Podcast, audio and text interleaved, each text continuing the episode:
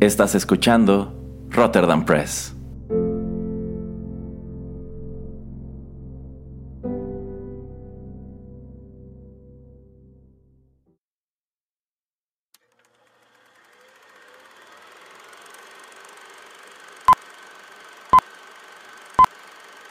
Rotterdam Press presenta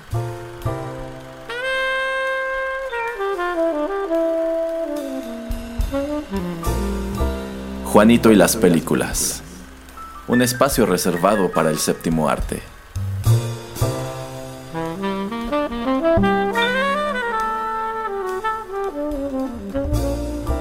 Ocupa tu butaca.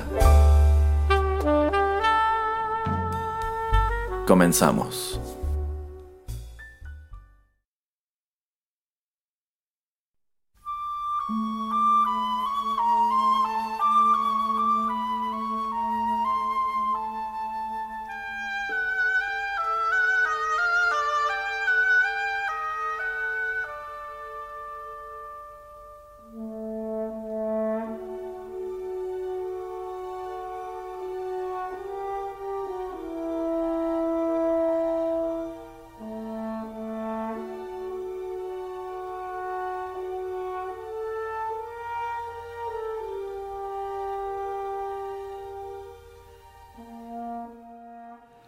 Hola amigos, ¿qué tal? Qué gusto saludarlos una vez más a través de los micrófonos de Rotterdam Press y recibirlos en una nueva emisión de Juanito y las películas. Debo decir, una emisión muy especial de Juanito y las películas. Yo soy Erasmo, ya lo saben, me acompaña aquí en la cabina el señor Juanito Pereira.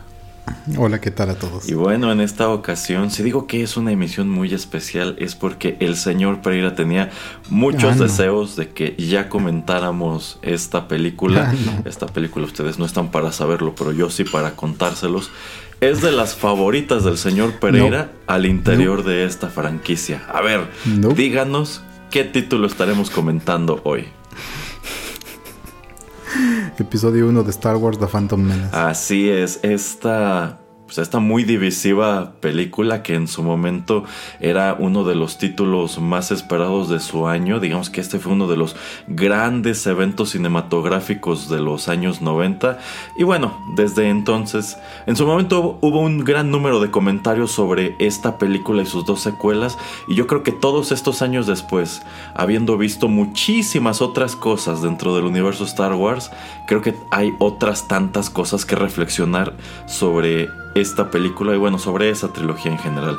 Pero bueno, para fines de este programa y porque, insisto, esa es de la que más le gusta al señor Pereira, Uy, nos sí. enfocaremos en, en específico en el episodio 1.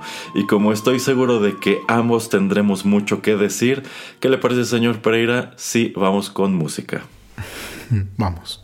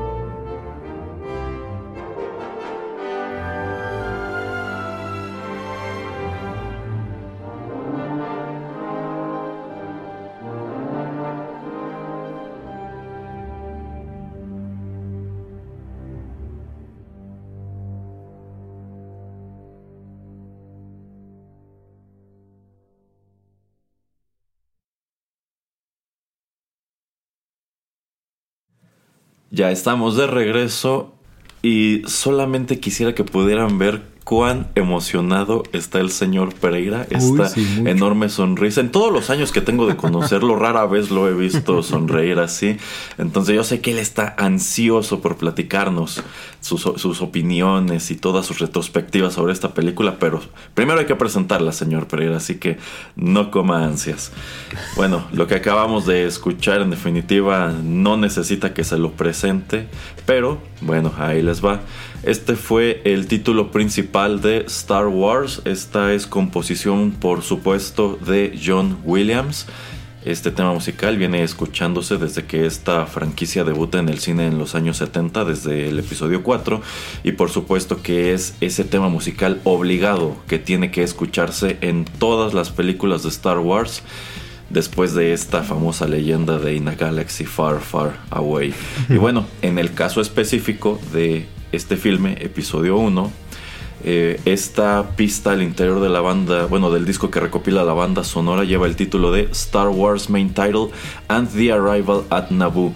Una gran peculiaridad de esta fanfaria de Star Wars es el hecho de que, dependiendo en qué película la encuentres, pues digamos que cambia, porque eh, digamos que una vez que pasa este, este crawl, que es como el prólogo, el planteamiento de la, de la, de la película, pues por lo regular tenemos estos paneos a través del espacio que puede ser un planeta, una nave, y digamos que este, este icónico tema musical se funde o se pierde en la música que nos está adentrando a las primeras escenas de cada una de estas películas. Bueno, la música de este filme fue recopilada por Sony Classical en 1999. Y bueno, este filme yo considero fue muy importante a finales de los 90 porque esta fue la primera el, fue el primer gran bueno, fue el primer largometraje de Star Wars en 16 años.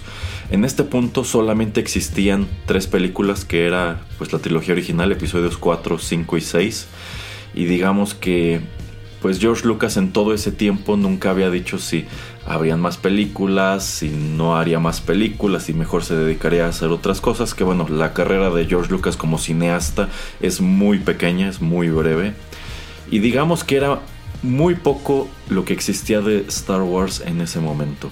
Claro que ya existían los cómics, los libros y demás, pero de entrada, ese universo que ahora es conocido como Legends, pues no era canon. De hecho, tengo entendido que George Lucas nunca fue muy fan de muchas de esas cosas, a pesar de que algunos elementos de allí eventualmente se trasladaron a Clone Wars, a Rebels y digamos que sí han terminado por convertirse en canon.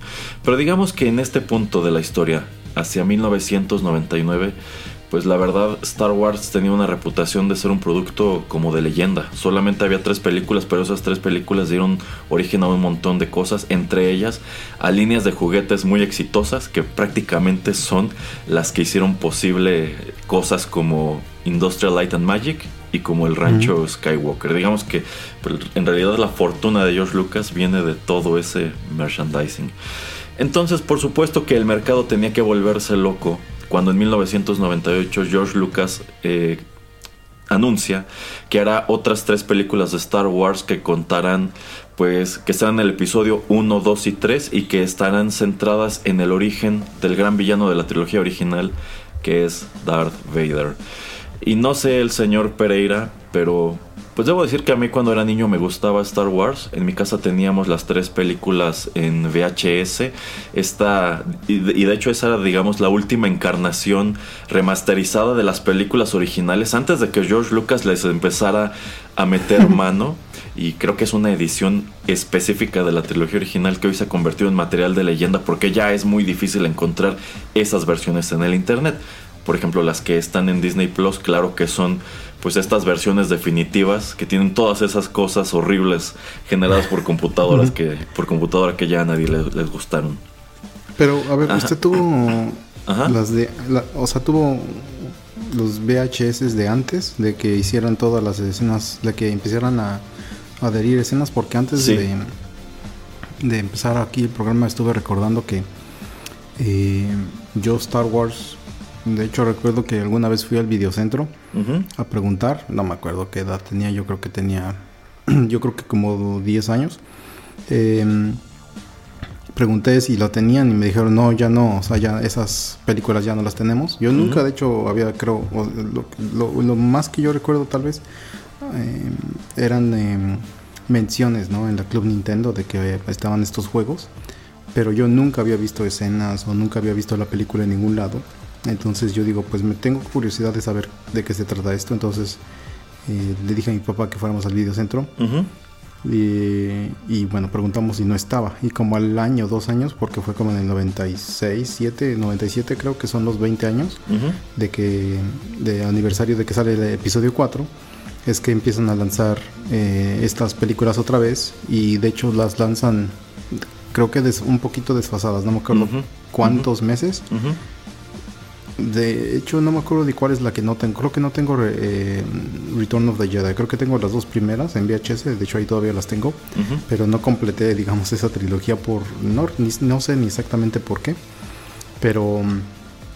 Eh, según yo, esas ya tienen algunas escenas eh, extra. Pero fue mi primera, la primera vez que yo vi Star Wars, pero ya tenían algunas escenas extras. Entonces no sé si esas son las que también usted tiene o tiene usted alguna edición anterior. No, las que teníamos en mi casa eran anteriores. De hecho era un box mm. set. Eh, y pues era esta versión, por ejemplo, de New Hope que todavía incluía, por ejemplo, el famosísimo hombre lobo de, la cantina de Moss Eisley, que es uno de los personajes que eliminan. Mm. Este, y digamos que es la última versión remasterizada de Star Wars antes de que efectivamente en 1997, eh, pues cuando ya era posible modificar las películas y meterles imágenes por computadora cortesía de Jurassic Park, que George Lucas, eh, eh, con motivo del aniversario, lanza estas versiones especiales que efectivamente ya tenías un episodio 4 en el cual me incluían panorámicas de Tatooine generadas por computadora, que son efectos que han envejecido muy mal. Incluían este primer encuentro de Han Solo con Java de Hot, que se grabó originalmente con un actor, bueno, con un actor porque Java no, no sería la criatura que terminó siendo en Return of the Jedi. Entonces sobrepusieron por computadora al Java que todos conocemos sobre ese pietaje eh, que termina siendo también una escena medio risible por la, pues, por la mala calidad de Java y por la manera en que se las ingeniaron para solucionar algunas cuestiones de cómo se grabó. Y tienes este momento en donde Han Solo, que se supone que tendría que estar muy asustado de este señor criminal, pues hasta le camina por encima de la cola, ¿no? no, pero en mi casa teníamos esa versión eh, de antes. Y debo decir que a mí me, pues me gustaron mucho. Y por eso cuando anuncian esta nueva película hacia 1999, debo decir que pues yo sí estaba interesado en verla porque Efectivamente, el hecho de que George Lucas haya decidido comenzar Star Wars intencionalmente en el episodio 4, en un punto en el cual de hecho pues él no tenía ni idea de qué iba a pasar en los episodios 1, 2 y 3, pues dejaba ese gran hueco. Entonces, claro que sería muy emocionante para los fans descubrir ahora sí de dónde viene todo este conflicto que ya vimos. ¿Quién es este personaje Anakin Skywalker, Darth Vader, etcétera, etcétera? Entonces, yo considero que esta película sí pues apuntaba a convertirse en el gran fenómeno de aquel verano. A ver, señor Pereira, yo sé que usted estaba emocionadísimo también por ver esto en su momento, pero a ver, cuéntenos qué tanto. No, pero es que es eso, como no las conocía, yo apenas las empecé a conocer, yo dije... De hecho, yo nunca he sido súper fan de Star Wars. Eh, sí he visto todo porque a mí me gusta la, ciencia ficción, pero y de las tres primeras, yo creo que la que más me gusta es este The Empire Strikes Back, pero simplemente, o sea, no porque gane el malo ni nada por el estilo, sino yo creo que de las tres es la es, es la mejor, la que tiene una mejor historia. Eh, la, la, primera, mm, no sé, como que el clímax de eso de la pelea entre Obi-Wan y Darth Vader, obviamente después te lo tratan de explicar de que la manera de que ellos están tratando de pelear como guerreros eh, es con un estilo, creo, no me acuerdo ni si japonés o algo, pero es, un estilo muy específico de, espada. Eh, que bueno, entonces ahí como que no, no, es tan visible, ¿no? Entonces, ok, es en el 77, no, no sé, no creo que hubiera tanta visión para hacer algo tan espectacular. Pero en fin, eh, yo las vi y dije, ah, es en el espacio, está chido, este, uno son rebeldes contra el imperio, etcétera, etcétera, ah, pues está chido, ¿no? Entonces, pero no, nunca era así yo de super wow, ¿no? O sea, me, me gustaban yo creo que más las películas de acción de, de Bruce Willis o del amigo de Erasmo, el señor Cage, o de Van Damme, o yo qué sé, ¿no? Eh, Stallone, etcétera. Eh, más que las de ciencia ficción en ese entonces, pero de todas maneras, eh, yo sí quise verla simplemente también porque en ese entonces también ya había, según yo, bastante información en MTV, por ejemplo, entonces así como que había algo de hype. Y más bien yo, yo creo que era eso, como que vi a otra gente en la televisión creyendo que esto iba a ser lo super wow, entonces por eso terminé eh, yendo a verla, pero sin ninguna gran expectativa ni así pensando que eh, esto iba a ser como un parteaguas o lo que quieras, ¿no? Entonces yo nada más fui con, diciendo, ah, ok, hay tres películas anteriores, hay tres capítulos anteriores, aquí van a empezar a, contarnos qué es lo que está pasando, pues vamos a ver qué es lo que sucede. Bueno, aquí el señor Pereira creo que está minimizando mucho eh, la situación porque yo recuerdo claramente que el señor Pereira y yo acampamos con su papá fuera del cine para ser de los primeros y agarrar un buen lugar cuando se estrenara esta película. Ay, sí. Bueno, este. Sí, o sea, había muchísima gente emocionada. De hecho, este fue tal fenómeno que llegó a salir en las noticias eso, que había gente acampando afuera de los cines para comprar los boletos, porque pues, en aquel entonces no los podías comprar por internet. Y había gente igual que ya tenía su boleto y de todos modos estaba eh, pues acampando afuera del cine para pues agarrar un buen lugar y este en la sala, en vista de que en aquel entonces todavía no era muy común esta cuestión de numerar los asientos y que te asignaran una butaca en específico. Y pues claro que tal como sucede con algunos títulos actualmente, pues es una película que se agota prácticamente en preventa, entonces esa era la urgencia de conseguir los boletos, porque este era un filme del cual eh, pues las salas estarían agotadas durante una o dos semanas y por supuesto que en aquel entonces no era tan fácil que te spoileran las cosas porque no había redes sociales, pero pues claro que no iba a faltar que quizá alguien en tu escuela ya lo hubiera visto y te dijera, no, pues es que sucede esto, sucede aquello, hay un personaje genial que se llama Jar Jar Binks, etcétera, etcétera. Entonces, eh, yo, yo creo que esta fue una de las últimas películas que gozó de algo así, porque eventualmente cuando inició la era del Internet, pues toda esta magia, digamos que no se perdió, pero cambió dramáticamente. Ahora sí es muy fácil que te spoilen un montón de cosas. Todo mundo quiere ver las películas lo antes posible porque la probabilidad de que al día siguiente alguien en Twitter, Facebook, Instagram te arruine alguna sorpresa, pues es, es altísima. Entonces, si de verdad estás interesado en consumirlo desde cero y te importa lo suficiente como para como para tratar de evitar este tipo de cosas, claro que harás todo lo posible para conseguir un boleto cuanto antes. Eh, pero bueno, señor Pereira, en aquel entonces, de regreso en 1999, ¿qué le pareció esta película? Em, en ese entonces, ¿verdad? sí, en ese entonces. Eh, híjole, no me acuerdo bien. Yo digo que la verdad yo creo que sí me gustó en ese entonces, la verdad. Digo, también siendo adolescente y todo. Y como te digo, pues era ciencia ficción y obviamente em, pues George Lucas trata como que en verdad de utilizar la tecnología que existía como para pues darnos un producto de calidad en ese entonces, o sea, hace más de 20 años, entonces obviamente cuando lo comparamos ahora es una gran diferencia, pero en ese entonces eh, me pareció una historia interesante, no se me hizo tan relacionado a lo que estaba pasando eh, en las tres películas anteriores o en la primera trilogía. Em, se me hace, se me hizo muy extraño estos del, de los del comercio. Eh, no me acuerdo ni cómo se llama ni nada. La Federación de Comercio. Estos de la Federación del Comercio. Y ahora que la volví a ver también así como que yo dije, bueno, ¿y estos que están ahí? Nada son como peones raros. Como que no te explican por qué existen como que afuera de, la, de lo que es la República. Entonces también se, se, me se, me hizo muy raro. Y se me hace muy raro todavía ahora.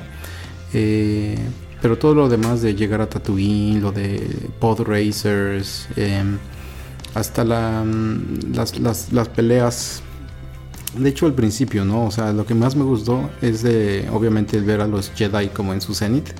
Eh, poder ver a Qui-Gon y poder ver a Obi-Wan pelearse contra estos droides, ¿no? Que estos que como que parecen chinicuiles, ¿no?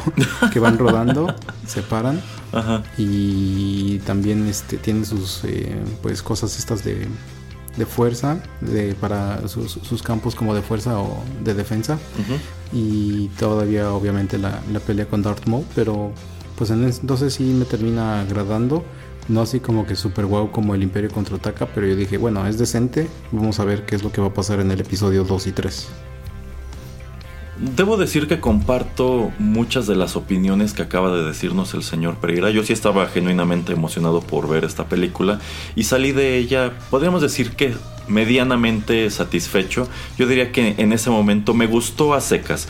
Hubo un número de elementos que me causaron ruido, hubo un número de elementos que dije, creo que aquí acabamos de perder un montón de potencial, pero aún así la película promete para las secuelas. Pienso que tiene suficientes ingredientes sobre la mesa para seguir contando una historia interesante y al menos yo en la cabeza tenía una historia muy distinta o tenía una idea muy distinta de dónde podía ir esto a lo que termina presentando George Lucas eventualmente. Ahora, el hecho de que hayamos dicho, tanto el señor Pereira como yo, que en ese momento pues no nos disgustó este filme, yo creo que es evidencia de que pues esta, esta película nos fantomenaceó. Me parece que es Chris Stockman quien acuña este término de phantom menacer o phantom menacing, eh, que, que terminó por convertirse en un término que se refiere a películas exactamente como esta. Películas que te emocionan, películas que tienes muchos deseos de ver y que precisamente por eso, al momento de consumirlas, tú te convences a ti mismo de que te gustó.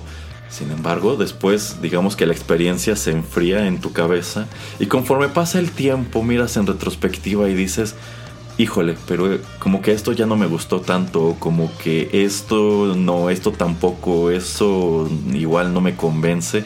Y terminas por llegar a la conclusión de que no es que la película te haya gustado, sino que tú querías que te gustara. y bueno, eh, eso da pie a otras cuestiones que estaremos comentando en el siguiente bloque, señor Pereira. Pero por ahora, vamos a escuchar más música.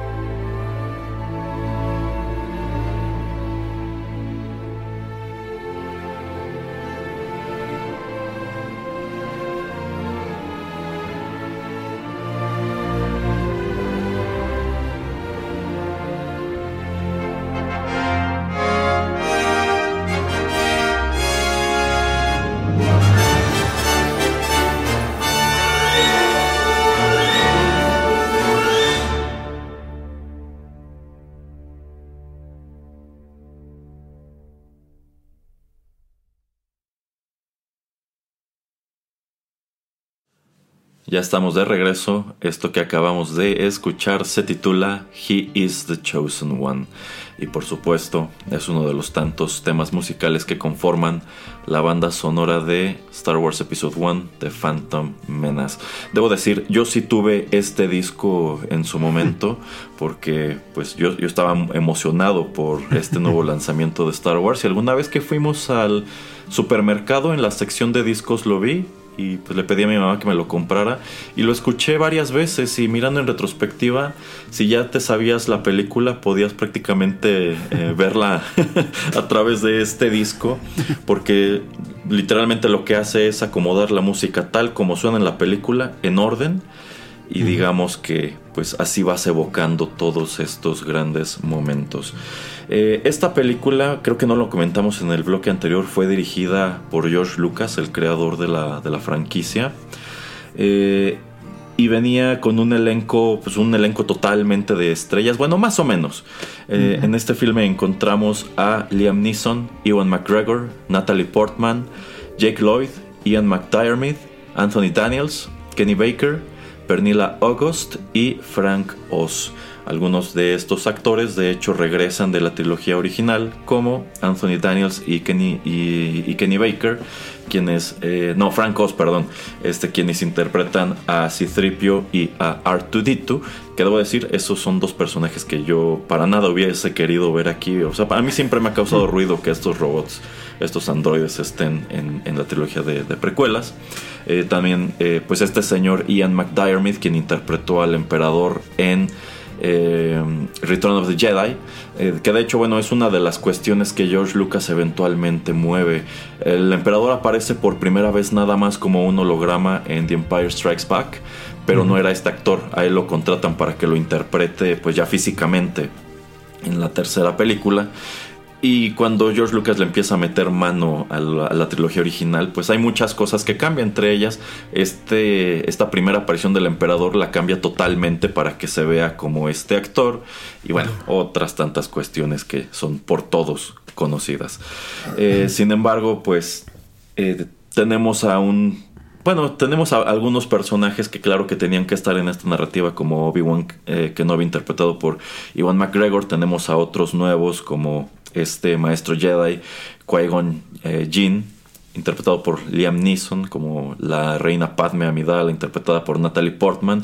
Y digamos que el centro de todo este elenco, pues termina siendo este, este niño llamado Jake Lloyd, a quien le toca interpretar a Anakin Skywalker en su infancia, este personaje que más adelante, de alguna manera que no nos han contado todavía, terminará por convertirse en el malo más maloso de toda la galaxia, Darth Vader. Y bueno, claro que tenemos a eh, otros eh, actores que pues al menos en este filme son mero relleno como Samuel L. Jackson interpretando a Mace Windu y de hecho termina quedándose durante toda esta eh, trilogía.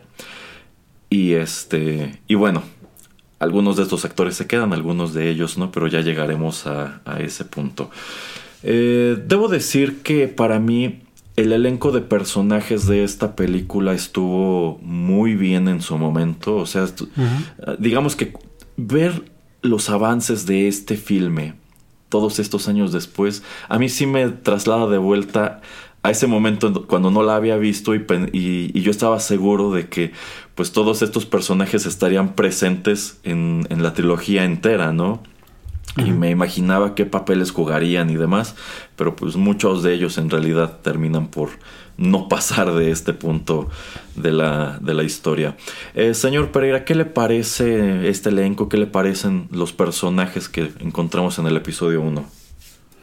Mm, bueno, lo que tiene que ser, em, bueno, para mí como que la historia se centra o es un poquito eh, de los personajes principales, eh, Iwan McGregor y Qui-Gon Jinn en, esta película.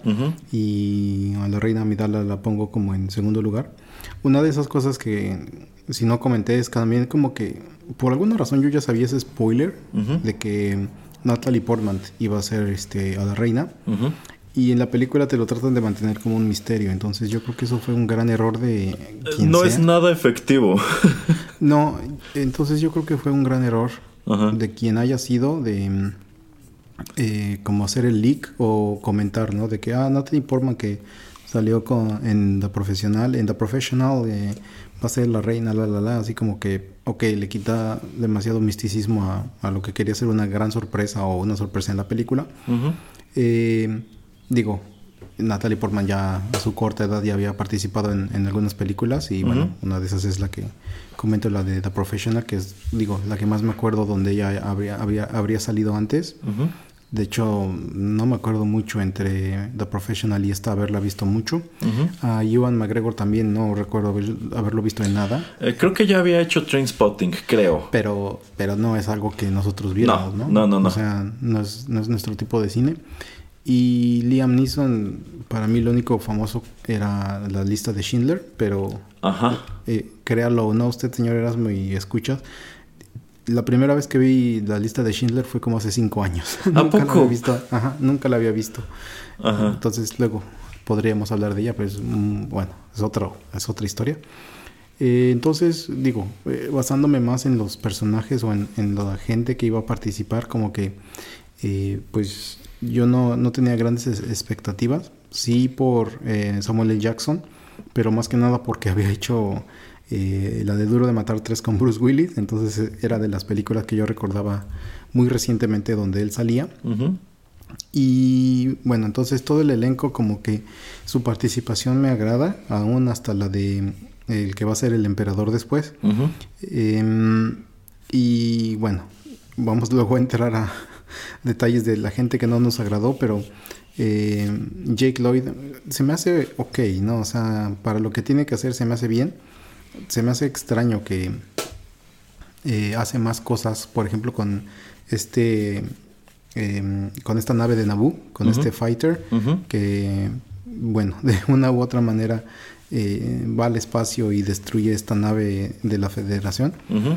Pero por lo del Pod Racer se me hace como que ahí era donde él tenía que terminar su participación, pero siento que ya desde ahí George Lucas nos estaba como que eh, diciendo es que las de películas de Star Wars son solo para chavos, entonces uh -huh. ustedes gente adulta como que no, no, te, no, se tienen por qué emocionar tanto si, uh -huh. o sea, yo estoy tratando uh -huh. de hacer una película que le guste a los niños y para bien y para mal yo creo que eso fue un, el, el error porque se nota mucho en el tipo de humor que hace que Jar Jar Binks tenga. O sea, que es un humor demasiado tonto, demasiado burdo, demasiado simple, demasiado sencillo, eh, que, no, que no va, o sea, eh, déjate de la manera en que hable Jar Jar Binks, déjate que tal vez su inteligencia no sea así como eh, grandiosa o muy... que no sea un personaje o una, un, un, un este, sujeto pues muy inteligente, eh, pero la manera muy sonsa y boba en que tiene este tipo como que de bromas, como que es como para hacer reír a niños de 6 años, que es lo que a mí no me terminó de agradar del personaje más que otra cosa. Eh, pero la dinámica, por ejemplo, de Ewan McGregor y Liam Neeson como eh, maestro y como Padawan me gusta bastante. Me gusta todavía que aquí tenemos como que un, un consejo Jedi que es bastante relajado. Pero si ya después vamos a hablar un poquito más acerca de la película, no sé si me hubiera gustado tener eso para ver a los demás Jedi y solamente ver a dos de estos Jedi en acción. Eh, pero solamente hablando del casting, creo que lo único que no me termina por convencer es este Jar, Jar, Jar Binks y la manera también como medio pedante que ponen a la decoy, a la, esta chica que era el, eh, eh, la, la, que, la que estaba pretendiendo ser la reina Midala. Uh -huh. Como que la manera en que habla se me hace muy pedante y nunca me terminó por gustar. Entonces fueron, digamos, los únicos dos personajes que la verdad no, no me agradan para nada.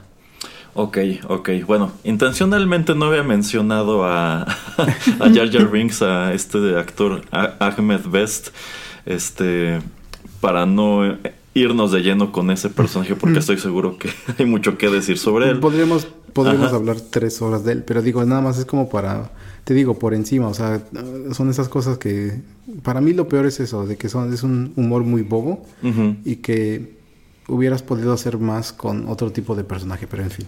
Eh, para mí el personaje que termina llevándose esta película en, realidad es Obi-Wan Kenobi.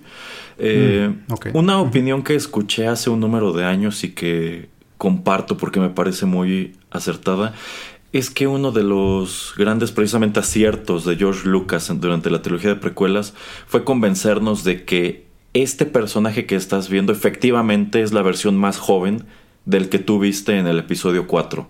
O sea, yo sí te creo que es la misma persona cantidad de años antes. Y, el, y bueno, la manera en que su caracterización va cambiando a lo largo de estas tres películas para que cada vez más o menos vaya agarrando el look que tenía eh, Alec Guinness en la primera aparición de Obi-Wan, creo que es algo eh, muy efectivo. Eh, a mí también me gusta mucho este personaje de Qui-Gon Jinn y para mí fue una lástima que no lo viéramos más. Eh, yo creo que el personaje daba para haberse quedado mínimo otra película, si no es que dejarlo las tres películas. Eh, siento que bueno, la sí, claro que la intención de George Lucas era como que empezar en una etapa temprana de este conflicto, pero es que yo siento que se fue muy atrás. Por ejemplo, a mí algo que sí que en su momento me causó ruido y me causa más ruido tomando en cuenta en dónde empieza la segunda película es que aquí te presentan a un Anakin Skywalker tan joven. Y también me causa ruido que en esta película te lo presenten como un personaje tan simpatético cuando tú desde este punto sabes que está destinado a convertirse en un villano y nunca digamos que logran venderte esa tragedia relacionada con su caída. Sobre todo porque cuando tú lo, encuentras de nuevo en la segunda película dices, hijo, creo que todo el encanto que tenía Anakin como niño se le, se le fue con la pubertad.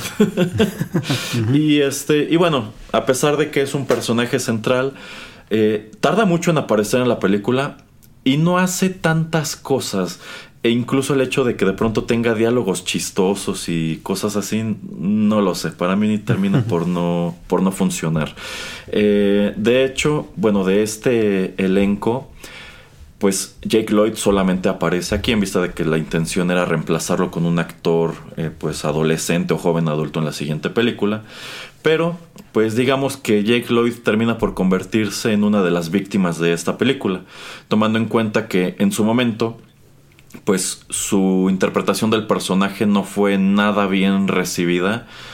Y pues precisamente por eso no pudo seguir haciendo carrera como actor, eventualmente desistió por completo. Y bueno, a la fecha él acusa que muchas cuestiones que él enfrentó en su vida personal como resultado del pues llamémoslo hostigamiento del que fue víctima por parte del fandom de Star Wars, pues eh, este, este señor actualmente afirma que Star Wars le, arruinó la vida. Y bueno, no sería el, último. Pero este. Pues digamos que en lo que respecta al elenco central no tengo eh, tantas quejas. Sin embargo, hay muchos personajes alrededor de ellos que definitivamente no me gustaron. Eh, y pues yo creo que el, el principal es pues Jar Jar Binks. Desde aquel entonces, pues Jar Jar Binks ha sido considerado uno de los peores personajes en todo el universo Star Wars. Eh, a menudo se asume que si esta película fue mala fue su culpa. Y sí, en parte es el abuso del personaje de Jar Jar Binks y la manera en que lo desarrollaron, algo de lo que le resta muchísimo a la película. Pero si somos honestos, si se ponen a ver estos cortes realizados por fan, en donde omiten un montón de escenas de Jar Jar Binks, pues la verdad es que terminas quedándote con un producto bastante, bastante similar. Eh, efectivamente, George Lucas fue muy vocal posterior a las primeras eh, críticas de este filme que pues para él esta seguía siendo una franquicia dirigida a niños. El episodio 4 cuando se estrenó en los años 70 pues fue manejado como una película infantil y efectivamente le gustó, bueno es que fue una película universalmente amada, le gustó a los niños, le gustó a los adolescentes, le gustó a los papás de los niños. Pero digamos que George Lucas no tomó en cuenta que esos niños a quienes él les vendió Star Wars en los 70 ya eran adultos y ya tenían hijos o en algunos casos incluso nietos. y quizá allí es en donde debió tener en cuenta que debía hacer una película que apelara a todo ese público en lugar de encasillarse y decir es que Star Wars para mí, en mi visión, sigue siendo una franquicia para niños. Y en definitiva, la intención de este personaje Jar Jar Binks era entretener a los niños, era ser el payaso para los niños. Pero por desgracia, se le pasó la mano. o sea, eh, el personaje es odioso, el personaje es demasiado bobo y dices, ok, este personaje te lo compro como que okay, los Jedi están llegando a este planeta Naboo y la primera criatura con la que se encuentran es esta y los introduce a los Gongans. ¿Por qué necesitamos arrastrarlo a Tatooine? ¿Por qué necesitamos arrastrarlo a Coruscant? ¿Por qué necesitamos verlo tanto tiempo? Y pues este actor que interpreta a Jar Jar Binks termina convirtiéndose en la otra gran víctima de, esta película, en vista de que pues el personaje fue universalmente odiado, él no pudo hacer este, más carrera en Hollywood. Me parece que esta fue la primera vez que pues obtenía un papel como este y pues podrán decir lo que quieran decir, pero es que en su momento, ¿quién no iba a querer estar en esta película? Yo creo que si te ofrecían un papel aquí, por pequeñito que fuera, tú podías asumir es que voy a ser parte de algo, de algo enorme, de algo legendario. Entonces, de loco diría que no. Eh, y bueno, pues la historia de este, de este actor Ahmed Best, eh, pues es muy triste en cuanto a que pues se enfrentó a unos terribles problemas de depresión e incluso intentó este, suicidarse y él ha sido muy abierto al respecto. Él igual considera que esta película arruinó su carrera, estuvo a punto de arruinar su vida. Eventualmente como que pudo agarrar rumbo de nuevo e incluso ha estado presente en convenciones de Star Wars en donde pues ha sido recibido con aplausos y todo a pesar de que pues eso no quiere decir que haya alguien a quien el personaje le guste en retrospectiva sencillamente yo creo que es eh, pues darse cuenta de que, pues de que sí, de que desde, desde este punto de la historia, como que el fandom tenía este mal hábito de írsele encima a los actores, quienes pues muchas veces no tienen la culpa de que no te haya gustado el personaje, ya lo comentábamos. Pues en los programas que dedicamos en su momento a la trilogía de secuelas, de cómo eh, pues esta actriz que hizo a Rose en la segunda, e incluso la misma Daisy Ridley, Tuvieron que cerrar sus redes sociales porque el internet se volcó a tirarles de odio por un montón de cuestiones que no gustaron de sus personajes. Cuando dices, pues es que no va de eso, ¿por qué no vas y le haces este mismo escándalo a quien la escribió, no? A fin de cuentas, ellos son los que crearon a los personajes y tomaron esas decisiones que a ti no te gustaron. Pero bueno, pues, si hay dos personajes que creo causan mucho ruido y no fueron del agrado de la mayoría en su momento, son estos dos. Es el niño Anakin Skywalker y también Jar Jar Binks. El señor Pereira mencionaba lo de los Pod Racers. Debo decir que a mí este era el momento que menos me gustaba de la película. Mm, porque para colmo es una secuencia que toma como 15 minutos. y digo, es que yo jamás me he imaginado que Star Wars trate de escenas de carreras. y entiendo que lo están manejando como pues el pretexto cómo harán para sacar a Anakin de esta pues situación de esclavitud en la que se encuentra, pero pues pudieron habértelo contado de manera más breve, mostrarte menos carrera de pots y mostrarte más de las cosas que sí terminarían por emocionarte, como un poquito más de peleas de lightsaber y cosas así. Pero bueno, precisamente sobre eh, esas cuestiones que pudieron haber explotado más y otro personaje al que no hemos mencionado todavía, eso quiero dejarlo para el bloque siguiente. ¿Qué le parece, señor Pereira, si vamos con más música?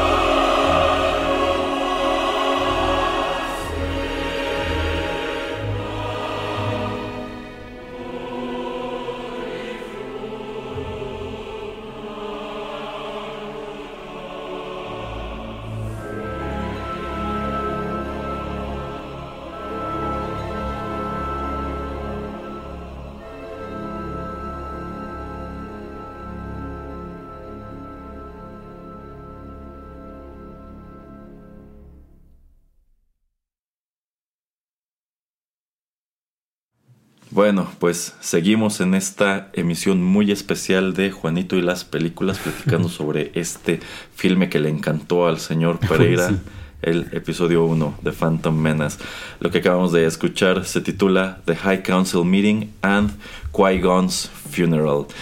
Insisto, tú puedes ver la película a través del disco porque considero que esta, esta es una de las piezas musicales más llamativas en vista de que pues la película sí y no termina en una especie de tragedia que es la muerte del el maestro de Obi-Wan, Qui-Gon Jinn. Y me gusta que hay muchos motivos, hay muchas composiciones nuevas de John Williams para esta trilogía. Algunas de esas composiciones repiten de manera efectiva en las siguientes dos películas, otras tantas no. Hay un número de temas musicales que yo quisiera que hubieran explotado muchísimo más. Uno de ellos es precisamente este como canto fúnebre del funeral mm. de Qui-Gon Jinn. Y bueno, en este bloque, señor Pereira, entre otras cosas quisiera que platicáramos sobre cuestiones que nosotros considerábamos en su momento que tenían potencial. Si no antes de ver la película, quizá después de haberla visto, y que es un potencial que, por las decisiones que toma el guion, terminan yéndose por la borda. Así que comience usted. Eh, bueno, para comenzar, yo creo que antes de entrar directamente a detalles, rápidamente quiero que comentar que yo creo que fue un gran error eh, tener a George Lucas siendo el director y siendo el que escribe el guion.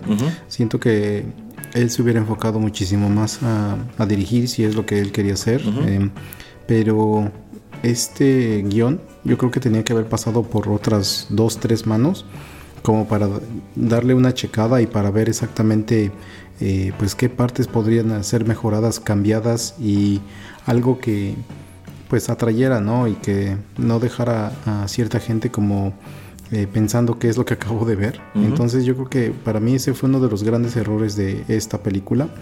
Creo que las subsecuentes y el guion es revisado y creo que tiene colaboración con alguien más. Pero por lo menos esta yo creo que ahí fue un gran error. Eh, dado que pues como que no hay nadie que le, le dé recomendaciones o le, pueda poner un alto y decirle es que esto no está siendo de lo mejor.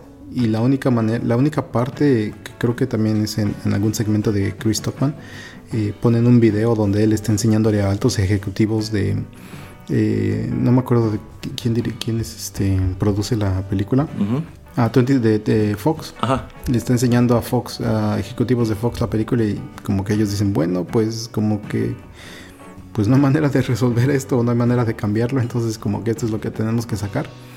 Yo creo que antes de llegar a ese punto, si hubiera habido un poquito de supervisión, eh, todo hubiera estado mejor. Pero bueno, eh, ya dicho eso, eh, o al menos que usted quiera ahí contribuir algo con eh, eso. Nada más un paréntesis, hay que tomar en cuenta que en este punto de la historia Star Wars solamente eran tres películas. y esas tres películas eran casi universalmente consideradas perfectas. Si acaso había quienes no les gustaban o no nos gustaban los Ewoks. A mí no me gustan los Ewoks. Este, de hecho, no soy muy fan de, la batalla de Endor como tal. Me mm. hubiese gustado enfocarnos más en lo que está ocurriendo en la Estrella de la Muerte. Quizá tener una pelea un poco más épica entre Luke y Darth Vader. Y también, pues, un poco más de intervención del emperador. Que, pues, mostrarme tantas escenas de Ewoks este, golpeando Stormtroopers con troncos y piedras. Pero bueno, eh, entonces yo quiero suponer que en ese momento no podía saberse que George Lucas tenía en, algún momento podría hacer algo, si no malo, cuestionable con Star Wars. George Lucas era considerado el creador de un producto cuasi perfecto. Entonces supongo que dijeron, pues claro que si vamos a adentrarnos de nuevo a este universo, que él escriba y que él dirija. Entonces deben haberle dado toda la libertad creativa y todo el dinero que pidió. Y quizá hubiese sido bueno que efectivamente alguien se sentara con él a leer el guion y dijera, es que aquí estás desperdiciando un gran personaje, es que aquí estás tomando una decisión no muy buena, es que este personaje de Jar Jar como que no debería aparecer tanto, etcétera, etcétera. Entonces, eh, efectivamente las dos que siguen, eh, me parece que ya tiene coescritores y no estoy seguro, creo que él dirige todavía la segunda, pero la tercera ya no. Entonces, eh, no lo sé. Supongo que en este punto era muy difícil saber que George Lucas pues que necesitabas ponerle una rienda. de hecho, termina él dirigiendo las tres. Las, ah, las de las eh, la, trilogía original, creo que solamente él dirige la primera, creo que las, dos, la eh, episodio 5 y 6, ¿no?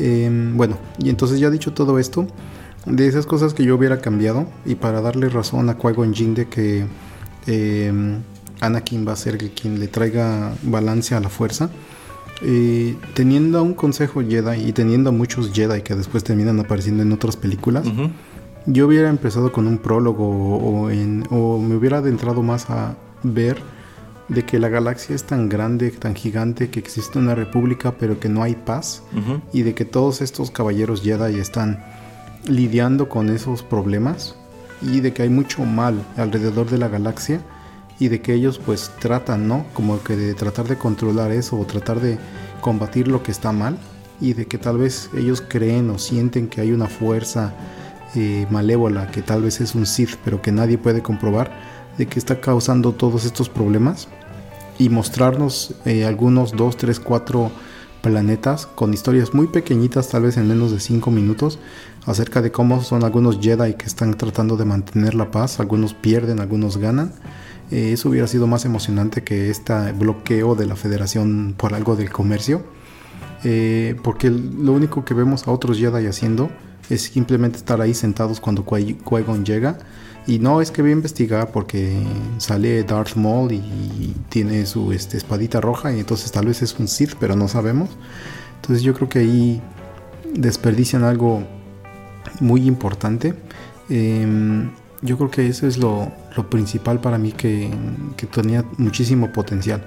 Em, viendo a Anakin siendo tan niño, yo creo que también eh, lo hubiéramos puesto como que él está viendo todas las injusticias que están pasando en Tatooine, que hay muchos esclavos, que son tratados mal, em, que él quisiera pues simplemente ser un hombre grande, fuerte, eh, o crecer de esa manera como para poder liberar a la gente, como para poder traer el bien, etcétera.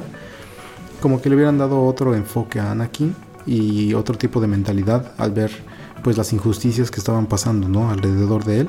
No solamente pues él siendo un esclavo con su mamá, porque también pues no, no exploran o no explotan eso mucho.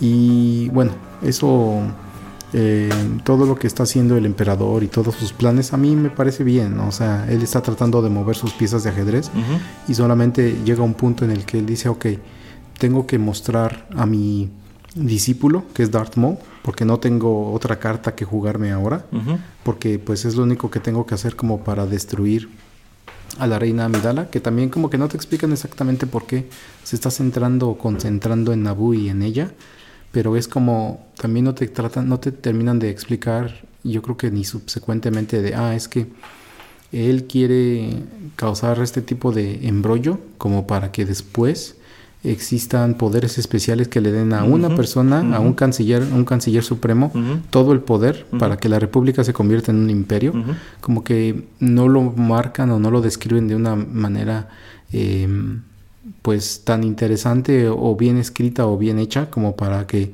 tú dijeras después, uff, o sea, qué bien escrito o, qué buenas em, eh, muestras o señales eh, nos estaban dejando aquí como para decir, ah, esto va a suceder, ¿no? Em, y yo creo que ahí es donde existen los más grandes problemas para mí.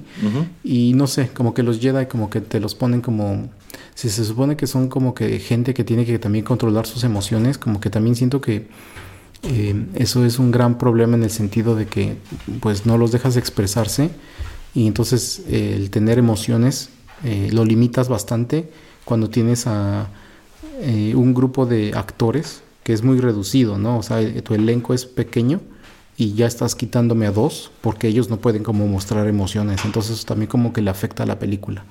Em, yo creo que eso es de las cosas más esenciales que la verdad no me gustan y bueno, lo que hablábamos de Jar Jar, pero simplemente si hubiera sido un poquito menos bobo y hubiera hablado de una manera diferente, no me hubiera molestado tanto. Pero yo siento que esas otras cosas que comenté eh, le afectan más a la película y a la historia. Ok, eh, coincido con algunas de las cosas que acaba de comentar. Debo decir que a mí sí me gustan los Jedi en esta película. Efectivamente, no ves tantos, pero me gusta que la película en sí empieza con mucha acción, o sea, no han pasado cinco minutos y tú ya estás viendo lightsabers y estás viendo a estos dos este, caballeros Jedi en, en acción. Hay que tomar en cuenta que en este punto de la historia en realidad existían muy pocas peleas con lightsaber, al menos que fueran canon. En las películas originales, pues son muy breves son coreografiadas de manera muy distinta. Ah, y ahí el señor Pereira comentaba, por ejemplo, la primera pelea que vemos en episodio 4 entre Obi-Wan y Darth Vader, pues se siente muy anticlimática mirándola en retrospectiva, porque no hacen mucho, no hacen piruetas, no saltan, no, no tienen nada de espectacularidad. Yo quiero suponer que porque en su momento este efecto especial del, de la lightsaber eh, pues era rotoscopía, es decir, ellos dibujaron ese, pues como el, haz de luz encima de, un palo. Entonces, pues mientras, más, mientras más se muevan y mientras más piruetas hagan es más difícil animarlo, ¿no? En este punto ya tienen la tecnología para pues hacerlo muchísimo más fácil y de allí que veamos unas peleas este, muchísimo más espectaculares.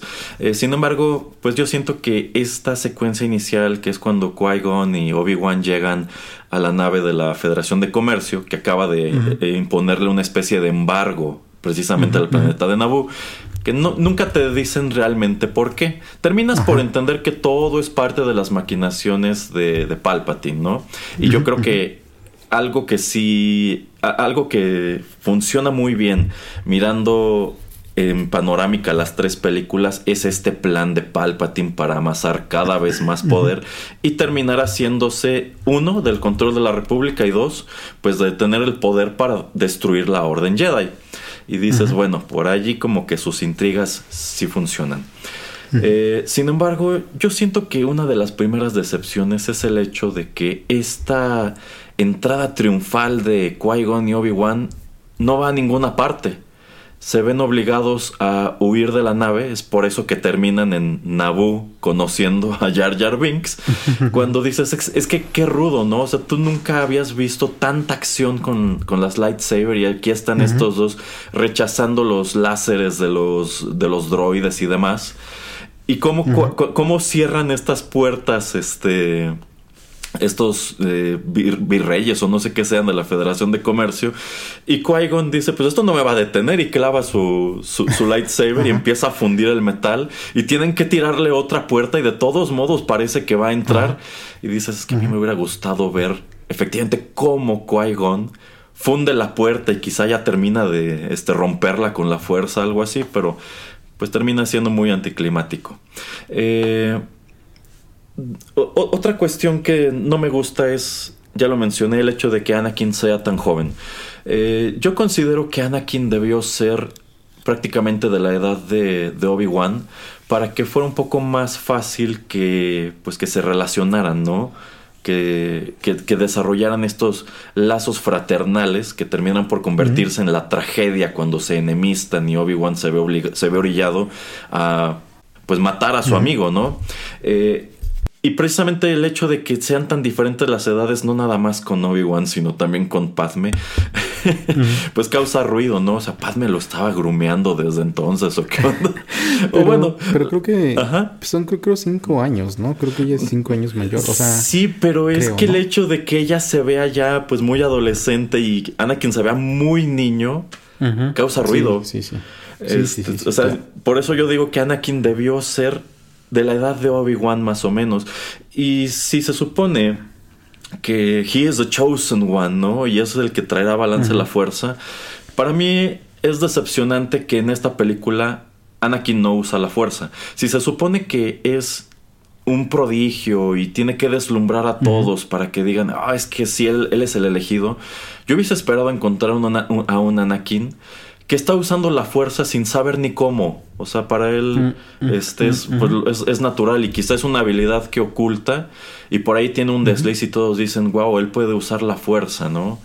Este, y como usted este, bien señala, quizá que tuviera este sentido de querer hacer justicia, ok, vivo en un planeta controlado por, por criminales, en donde hay esclavitud y demás, a mí me gustaría cambiar las cosas y, y, por fin conocí a personas que pueden ayudarme a hacerlo, ¿no? Que me pueden guiar por un camino en el cual yo puedo hacer bien a la galaxia. Y también otra cuestión con esta diferencia de edades es que Obi-Wan termina siendo más como el papá de Anakin que su amigo. O sea, es esta, esta escena súper dramática al final del episodio 3 de, eh, este, tú eras mi hermano, pues no, la verdad era más como tu hermanito, como tu hijo o tu hermano menor al que siempre estabas regañando porque hacía las cosas que tú le, mandabas que no hiciera. Entonces, pues no, no me termina gustando mucho esto que hacen con Anakin. Creo que muchas, muchos de los fallos del personaje en las siguientes dos películas se derivan precisamente de eso, de que lo abordaron demasiado joven y le dieron una personalidad pues que no, no, no lo sé. Sencillamente siento que no hace clic con nadie. No hace clic con Obi-Wan, no hace clic con Padme, a pesar de que se supone que está enamoradísimo de ella. O sea, todas esas secuencias del episodio 2 donde se supone que se están enamorando, dices, ay no. hasta más adelante, más adelante que seguro va a querer traerla aquí. Ah, sí, por supuesto. Entonces, eso no termina por, por convencerme. Eh, los Gongans son otra cosa que que, no me gustan. Y sobre todo tomando en cuenta que, ok, te queremos presentar un poco de qué es este planeta Naboo, a pesar de que no lo veremos de nuevo en todo Star Wars. Y tenemos por un lado a la reina y tenemos esta ciudad este, tan bonita que me parece que está en España. Eh, y tenemos a los Gongan que viven en su laguna y al parecer son una sociedad súper hermética que no quiere relacionarse con el resto del mundo. Eh, pero en realidad esta cuestión de que terminen por trabar alianza y los Gongan decidan ayudar a la gente de Naboo a pelear contra este ejército de droides, de nuevo, termina por no pagar, porque los Gongans iban a perder esa pelea. Ok, está muy padre esto de que pongan sus escudos y demás y que tengan esta suerte de armas que son como, como esferas que explotan, que nunca se han vuelto a ver en Star Wars tampoco. este, pero en realidad no es como que tuvieran una oportunidad. A ti te queda clarísimo que estos droides iban a aniquilar a los Gongan y de no haber sido por este Deus Ex de, Anakin, este, con la nave y todo, pues el día estaba totalmente perdido. Entonces, eso por otro lado. Eh, debo decir que para mí la más grande decepción de esta película, y yo creo que muchos estarán de acuerdo, se llama Darth Maul. Cuando mostraron las primeras imágenes de Darth Maul en los avances, esta lightsaber en ese momento única, que tenía dos, por así decirlo, cuchillas, y estos pequeños clips de la pelea con este Qui-Gon y con Obi-Wan, que yo considero que hasta hoy es una de las mejores, si no es que la mejor pelea de lightsaber de toda la franquicia pues era algo muy deslumbrante, ¿no? Y el diseño del personaje estaba padrísimo, o sea, este e, este personaje se veía súper rudo, se veía súper misterioso. Y bueno, el hecho de que hayan elegido a un eh, actor como Ray Park, quien en sí es eh, artista marcial y stuntman, o sea, él está haciendo todo esto que tú ves y creo que él coreografió esa, esa pelea. Bueno, pues dices, este personaje me llama mucho la atención, ¿no? Y yo quiero ver mucho más de él. Y el hecho de que haya sido un villano totalmente desechable, para mí fue como chin. Porque si algo te queda claro cuando arranca esa. Bueno, cuando ataca por primera vez a Qui-Gon en Naboo y cuando comienza la pelea final entre estos tres en Naboo, es que Darth Maul es un peleador muy superior a estos. De entrada, no tienen ni idea de dónde salió. El hecho de que... y bueno, te están diciendo que no se habían visto Sith en la galaxia, creo que en mil años. Mil años. Que es algo que las series animadas y los videojuegos ya contradijeron por completo. Porque hay muchos Sith. Y también esta cuestión de que siempre son dos, el maestro y el discípulo. No, en, este, en esta galaxia hay Sith. Levanta una piedra y vas a encontrar un Sith. bueno, pero es que le, aportaba mucho misticismo, ¿no? Yo esperaba que Darth Maul fuera el gran villano de estas tres películas y que fuera como tal el antecesor de Darth Vader. Entonces, el hecho de que lo hayan eliminado en esta película y de una manera tan barata, porque Darth Maul de ninguna manera iba a perder esta pelea. o sea, él se iba a despachar a los dos sin ningún problema. O sea, Darth Maul esta pelea no debió terminar como terminó aquí. Debió terminar si acaso en un empate y que por uno u otro motivo Darth Maul tuviera que huir o Obi-Wan tuviera que huir y que eventualmente tuvieran otro encuentro y otro y otro y que fuera un villano recurrente. Pero pues el hecho de que, oh, soy Obi-Wan y voy a saltar y de pronto este peleador tan formidable olvidó cómo defenderse y de un tajo lo parto por la mitad y se acabó.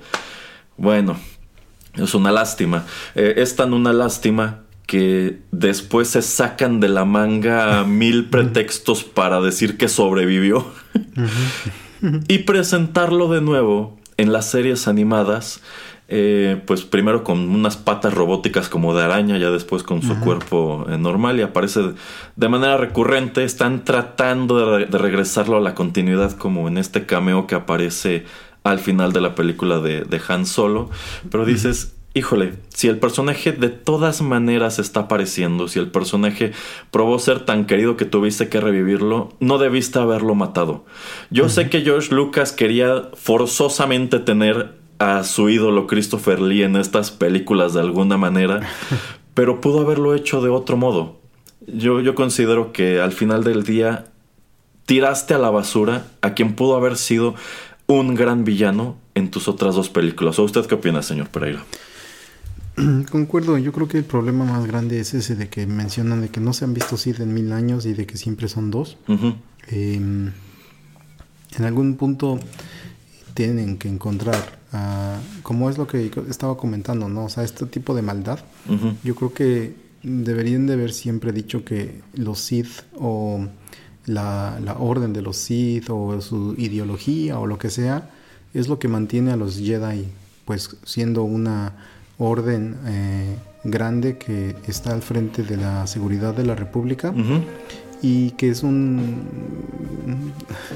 no sé, una agencia, un departamento, eh, una organización importante dentro de la República, como que son los salvaguardas, como que son los que llamas cuando... Eh, aquí no se llama Erasmo, cuando existe algo así muy grande y malévolo. sí, sí, sí. Si, cuando, hay fantasmas llamas a los cazafantasmas, entonces cuando si hay así algo muy terrible o muy maloso, llamas a los eh, Jedi. Em, entonces yo creo que podríamos haber tenido al Count Dooku y también podríamos haber tenido a, Darth Maul en la segunda película y no hubiera habido gran interferencia.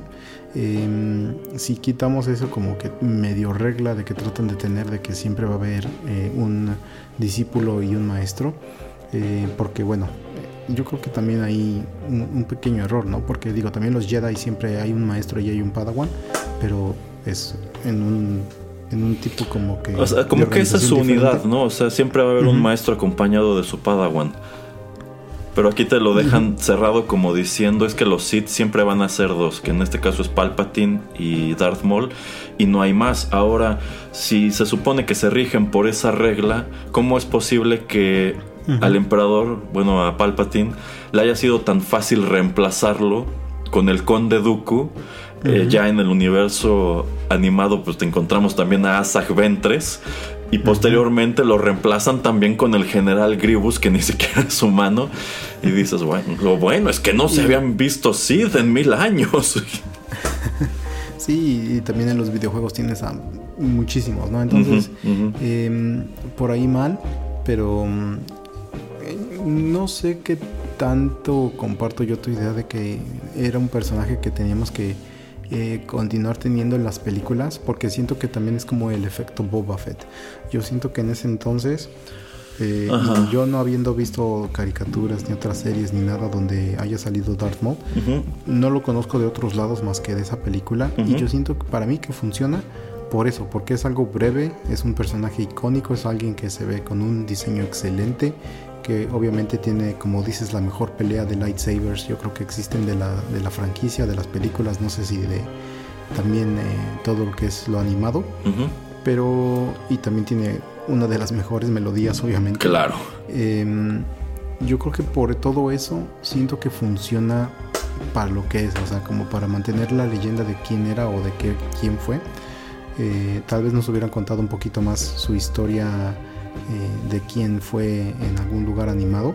no después de que, como dices, tratar de reanimarlo y etcétera, como para pues que siga ahí. Mm, pero bueno, habiendo dicho eso, eh, me gusta la idea que, comentas de que él hubiera sido como que el principal eh, villano de las tres películas y de que tal vez de alguna u otra manera siendo su maestro o siendo su discípulo eh, Palpatine, él hubiera continuado pues todo lo que Darth Maul hubiera hecho. No me hubiera parecido una mala idea. Y el tener varias peleas, como dices, con los Jedi y, con uh, Qui-Gon, bueno, en esta, y después ya con este Obi-Wan en una o dos películas subsecuentes, me hubiera agradado. Sí, y es que, si somos eh, honestos, el conde Dooku termina siendo un villano muy anticlimático. O sea, esta pelea que él tiene, igual con Obi-Wan, con Anakin y hasta con Yoda, no se siente tan espectacular como esta. Y eso que es una pelea considerablemente más larga, porque, bueno, que sí lo estás viendo despacharse a dos caballeros y darle muy buena batalla al líder de la orden. Pero esa batalla bien pudiste haberla manejado de nuevo con, con Darth Maul. Eh, el general Grievous es muy espectacular la primera vez que te lo muestran en la serie animada original de Clone Wars, cómo se despacha a todos estos Jedi y esa cuestión de que hasta colecciona sus sabers y las trae en su cinturón así como, como trofeos de guerra. Y cuando por fin lo ves este, ya en, la, en, el episodio 3 es de nuevo una, una pelea súper anticlimática. Dices, bueno, si ya viste a este robot en la animación hacer todas estas cosas espectaculares, pobre Obi-Wan, la que le espera. Y no, nada más este, le aprieta los pulmones con la fuerza, como que se le olvida que tiene cuatro lightsabers y mejor se echa a correr por las paredes y hay una persecución de iguana. Dices, wow, ¿no? Entonces, comparando a estos tres villanos, si me dices cuál debió ser el gran villano de la trilogía, claro que debió ser Darth Maul. Y me gusta que usted lo menciona muy bien. Es una especie de efecto Boba Fett. Sí termina totalmente siendo un efecto Boba Fett porque la verdad, todo lo que han mostrado de Darth Maul y eventualmente su hermano y toda esta cuestión de dónde salieron en Clone Wars, Rebels y demás, a mí no me gusta. O sea, eso de ninguna manera es ni la backstory ni el desarrollo de personaje que a, que a mí me hubiera gustado este personaje. Yo creo que debieron haberlo mantenido como lo viste aquí misterioso, casi no habla, pero es muy buen peleador y parece tener pues muchos deseos de destruir eh, a los Jedi. Entonces, insisto, para mí la más, más, más, más grande decepción de esta película fue, fue esa. Yo esperaba muchísimo de Darth Maul y no me dieron todo lo que yo considero que pudieron haberme dado. Pero bueno, eh, precisamente para ir terminando con todo este comentario, señor Pereira, ¿qué le parece si vamos con nuestro último bloque musical y regresamos con también nuestros últimos comentarios? Muy bien.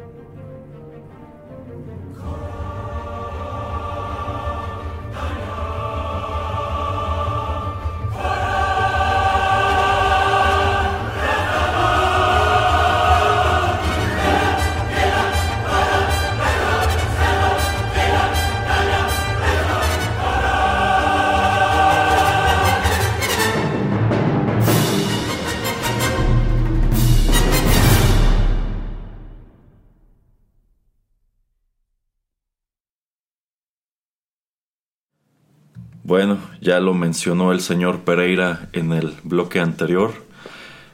Esta película tiene la gran peculiaridad de contar con uno una de las mejores composiciones de toda la franquicia Star Wars. Un tema musical que se escucha en el momento que tenía que escucharse, en el momento crucial, en ese gran combate de lightsabers. Una pieza musical que, de nuevo, es una lástima que no haya repetido tanto. Eventualmente en el episodio 3 la utilizan, creo, creo yo, igual en un gran momento. Pero bueno, allí persiste en la, pues ahora sí que en toda la carrera de John Williams como una de las cosas más épicas que ha escrito.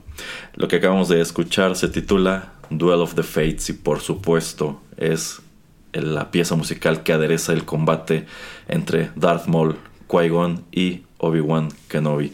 Para mí, todas estas peleas de jefe final de las precuelas debieron haber contado con, con este tema musical.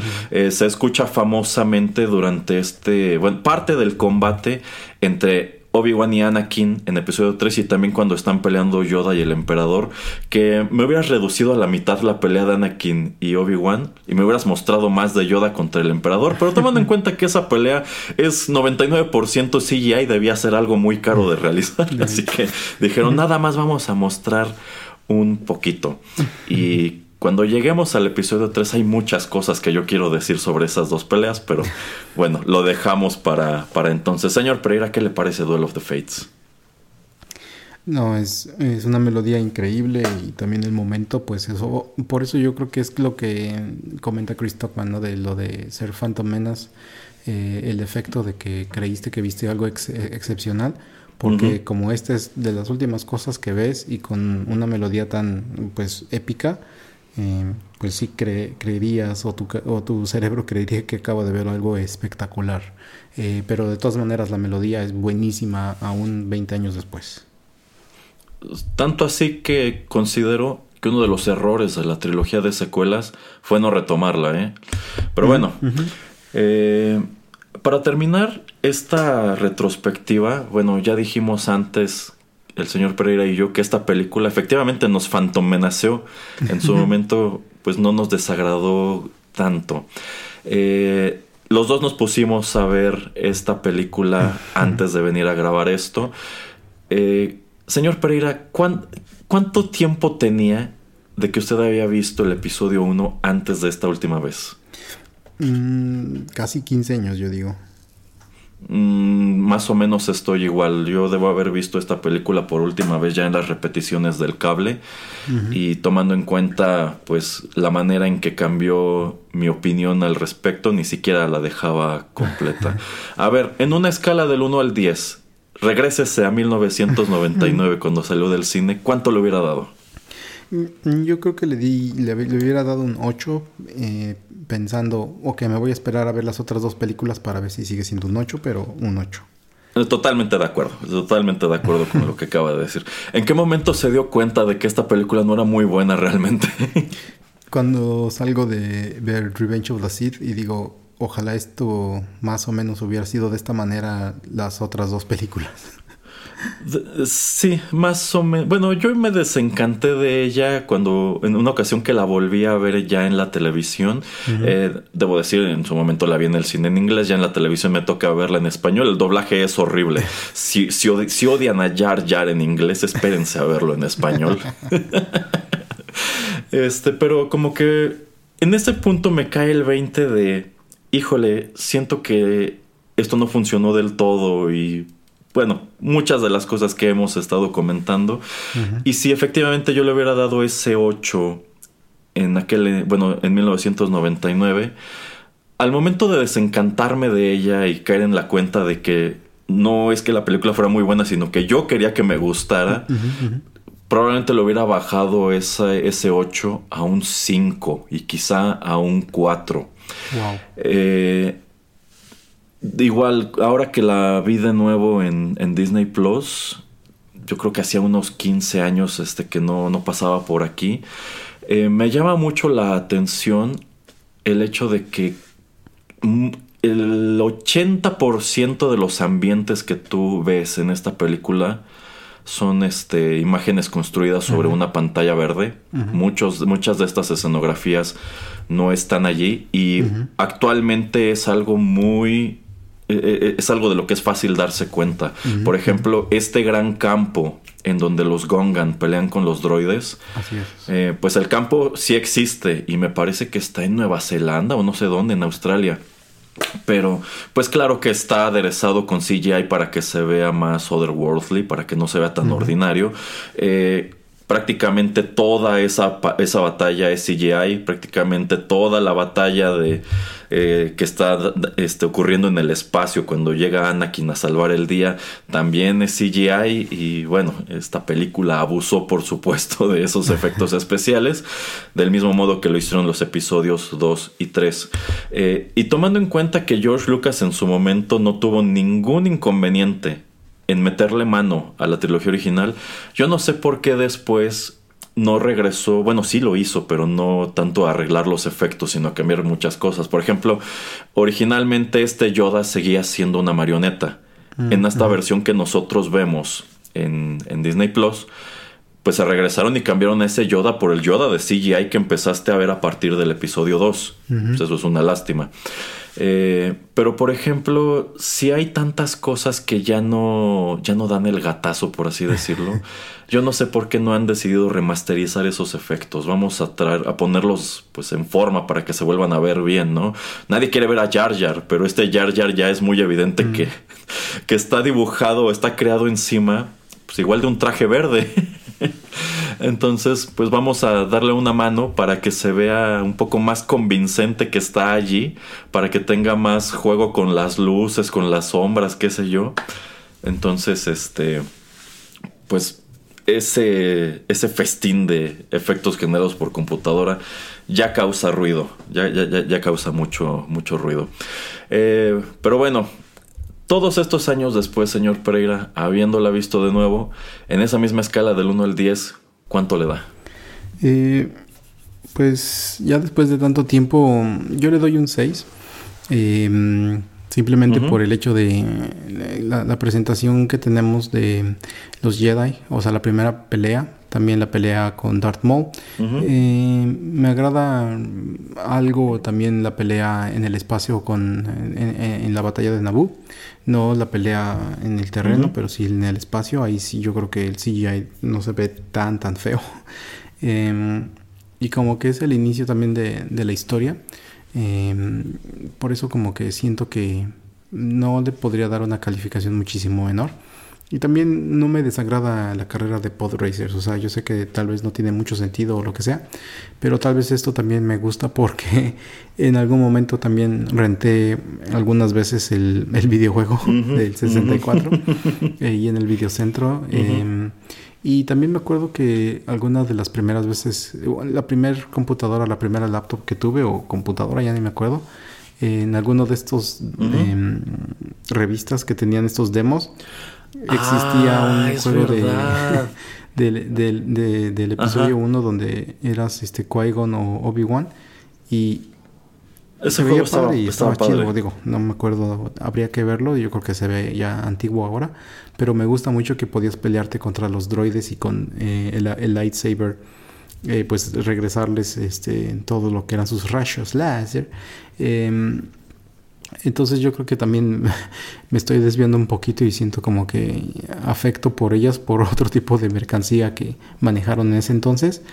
Pero yo creo que le, doy 6. O sea, de hecho de, las, tres de las tres películas, creo que la que menos me termina gustando es la, la de eh, Attack of the Clones pero digo, también no la he visto en muchísimo tiempo, entonces ya que la vea, porque no sé, por alguna razón usted quiere traer esas tres películas, pues tendré que verla y, ver qué onda, pero y, sí, yo creo que un 6, con un 6, o sea, pasa, o sea, pasa. No es algo que busque yo en la tele, no es algo que yo le deje en la tele si lo veo, solo es algo pasable, pero que no creo ver otra vez en otros 15 años. ah, y nada más rápidamente. Sí, comparto su comentario de eh, y se me hace extraño que no han regresado a, pues ahora sí que otra vez a remasterizar las, las películas, a cambiarles ciertas cosas como para eh, refrescarlas un poco. Y sobre todo porque toda esa gente que creció cuando era, que eran ellos niños, o más, hasta más chicos que nosotros en ese entonces con esas películas, ahora que salen las, las tres películas más nuevas, las 7, 8 y 9, como que esa gente, esa generación que crece con esas tres películas, con las precuelas, como que las les gustan mucho. Entonces eso también se me hace extraño, ¿no? De que em, si hay un público, hay un segmento del público que sí les gusta porque esas fueron sus películas y se me hace extraño que no las remastericen o las cambien un poco como para pues hacer que esa gente compre ese producto o para atraerlos nuevamente a la plataforma de Disney Plus. Sí, sí, definitivamente.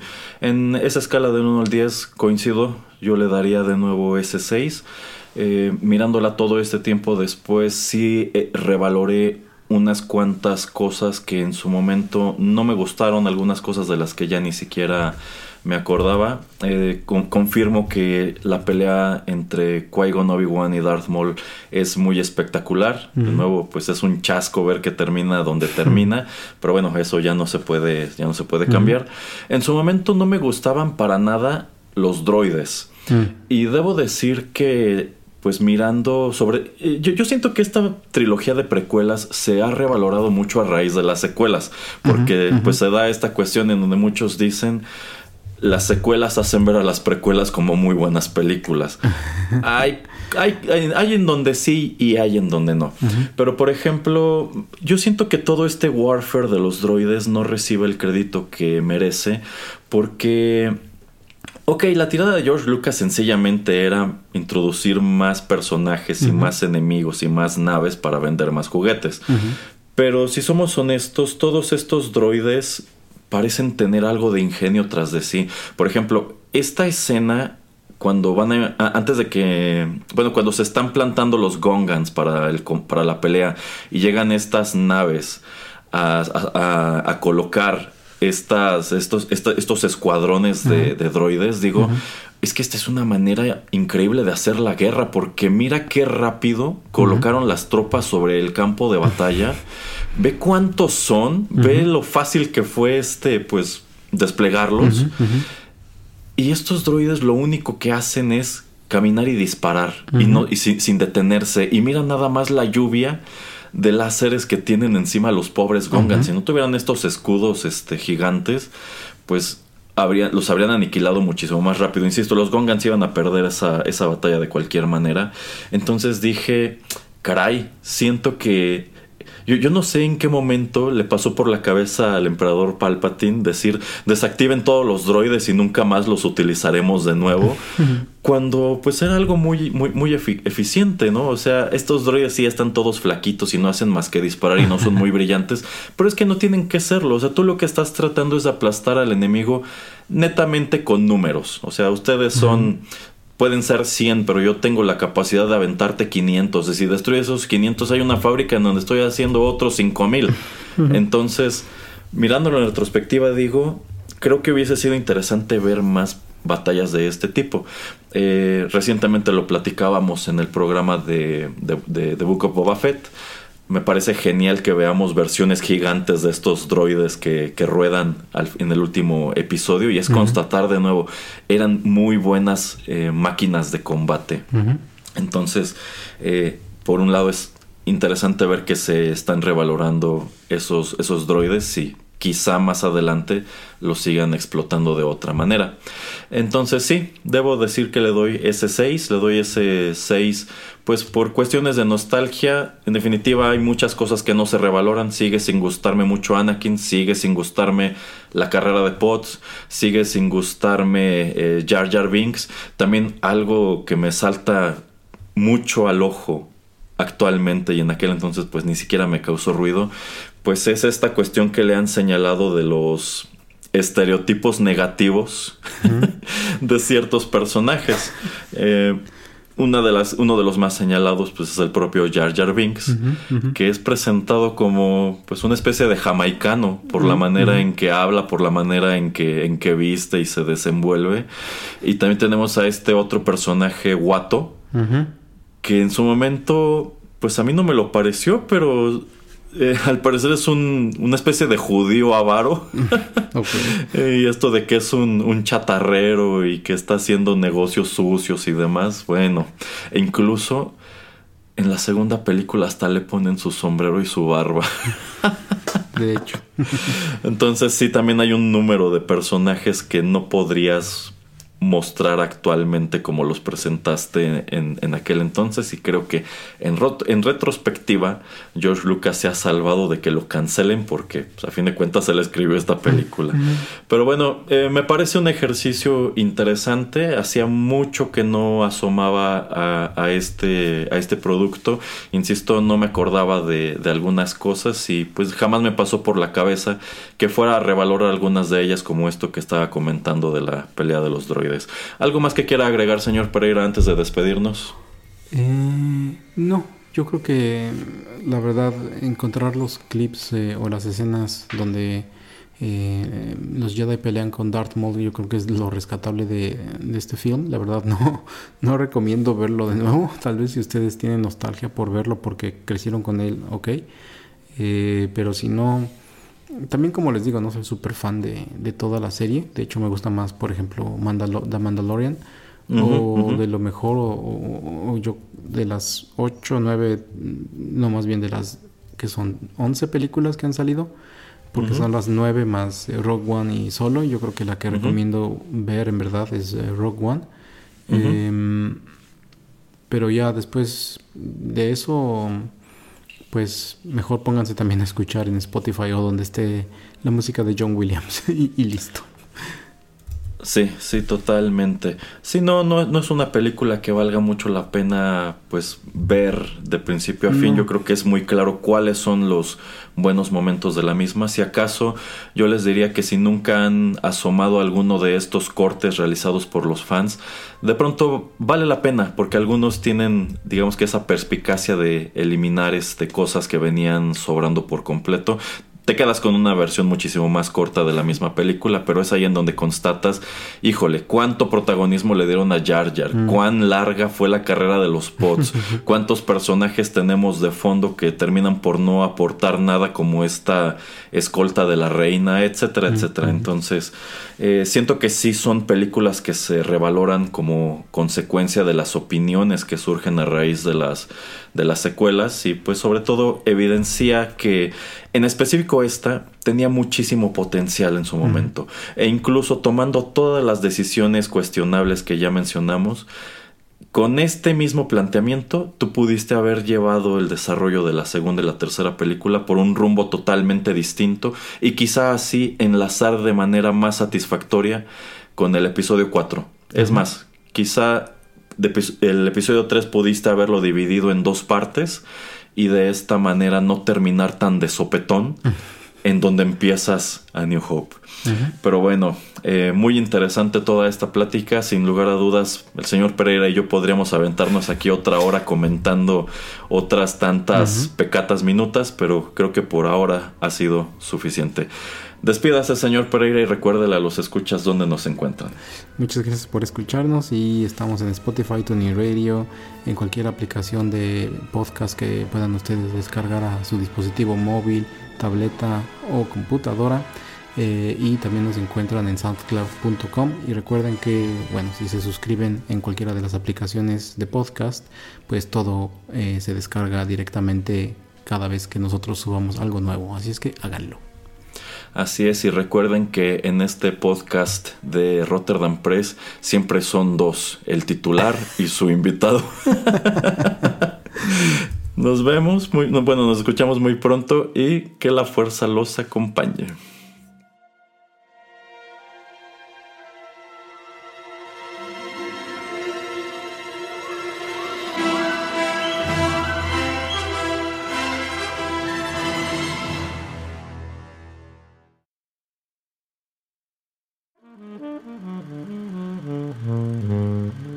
Juanito y las películas llegó a su fin.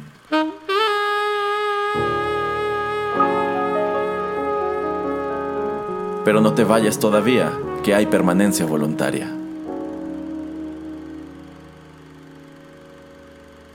Quédate con nosotros en Rotterdam Press.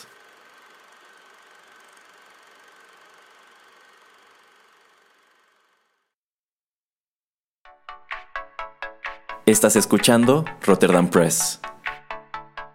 Radio como hecha en casa.